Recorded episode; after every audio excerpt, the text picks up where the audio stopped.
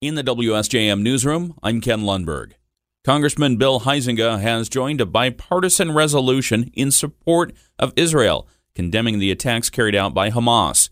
Huizenga tells us the attack against Israel by the Gaza based Hamas is barbaric and cannot be tolerated anybody who's paying attention to the news has seen horrific, horrific images and news reports of the kidnappings, the beheadings, just the atrocities that have occurred from Hamas. And I think in their attempt to try to pull in uh, Hezbollah and other groups and organizations that are in favor of eliminating Israel, hopefully that is not going to spread to a wider regional conflict and war. But I fully support Israel and its right to defend defend itself.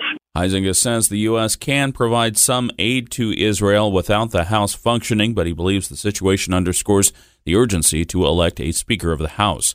He's backing Steve Scalise and is calling on other Republicans to join him. Huizenga expects the first thing the House will vote on following the election of a Speaker will be the resolution supporting Israel.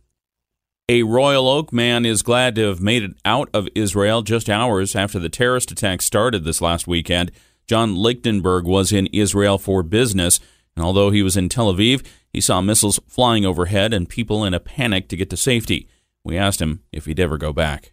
Never, never, never, never. I mean, I, I just, it's too volatile. I mean, it, there's an example. I mean, there's, they say an everyday occurrence can be a few missiles are tossed, but not 5,000, not entering all those countries, not coming in to hang gliders and, and bulldozers. I, to me, that's a risk I would never, ever, ever take. Lichtenberg teared up when he talked about seeing his son when his plane arrived in Chicago and when he was reunited with his wife at the Metro Airport in Detroit. His thoughts remain with the people of Israel, including the Americans who still need to get out.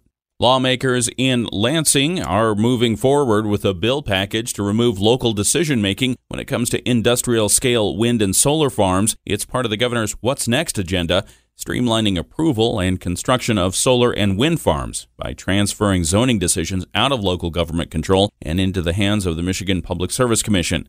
Bill sponsor Ranjeev Puri is from Wayne County. Farmers and, and landowners are, are, are, have their hands tied by restrictive ordinances that really limit what they can do with their land.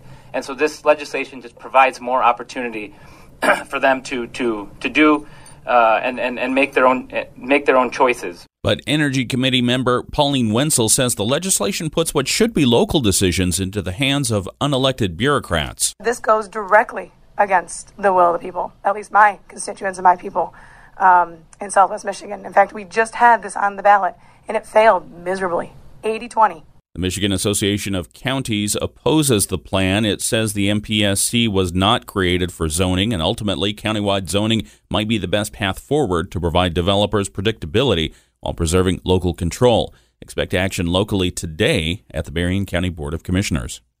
The Hagar Township Board of Trustees has approved a resolution in opposition of that same solar and wind local control issue. Township Supervisor Izzy DiMaggio. Michigan Township Association advised us of it. At the last minute, I prepared a resolution, and our township board adopted it that we are opposed to the preempting of local control over these wind farms and renewable energy sources. DiMaggio says the board's resolution will be sent to the area's state lawmakers and the governor's office. He believes decisions over large energy developments need to be local. The resolution notes the MPSC has no land control use experience.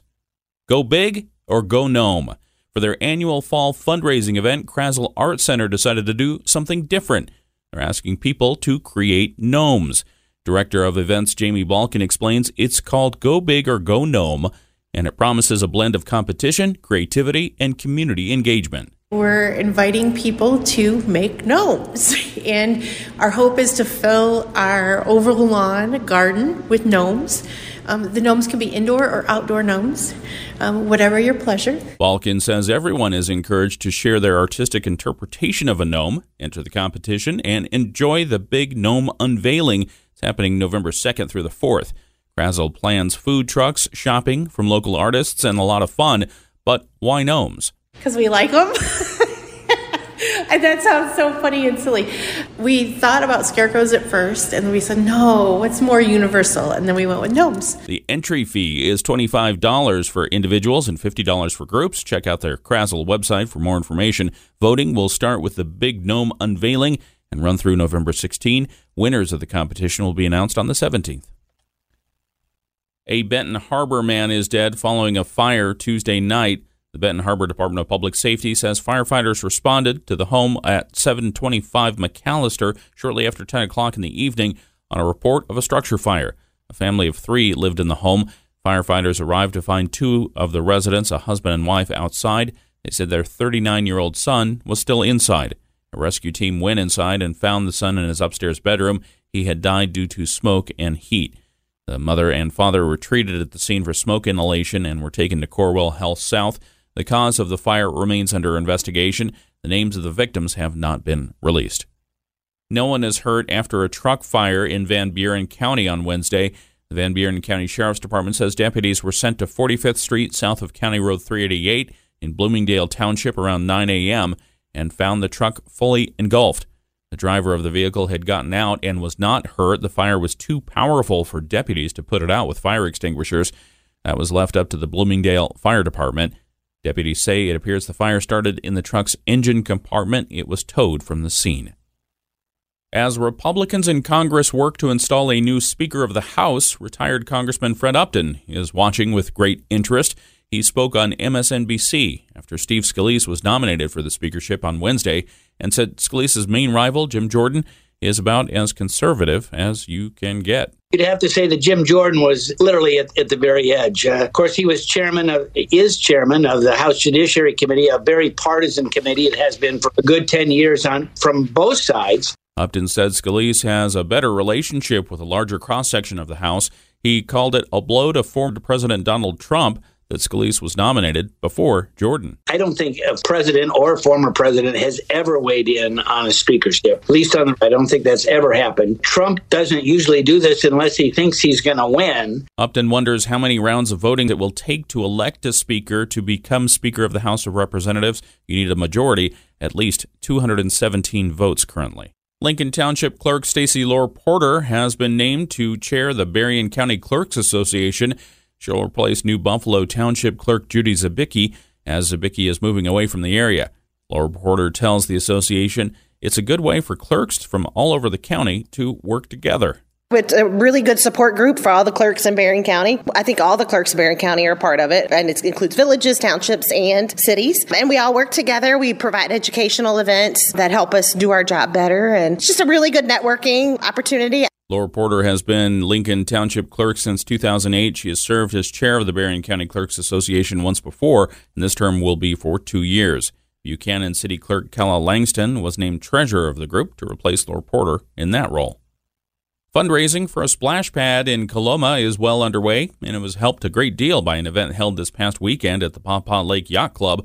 Coloma Mayor Marsha Hammond tells us the goal is to raise $170,000 to install a splash pad at Randall Park, hopefully starting next spring.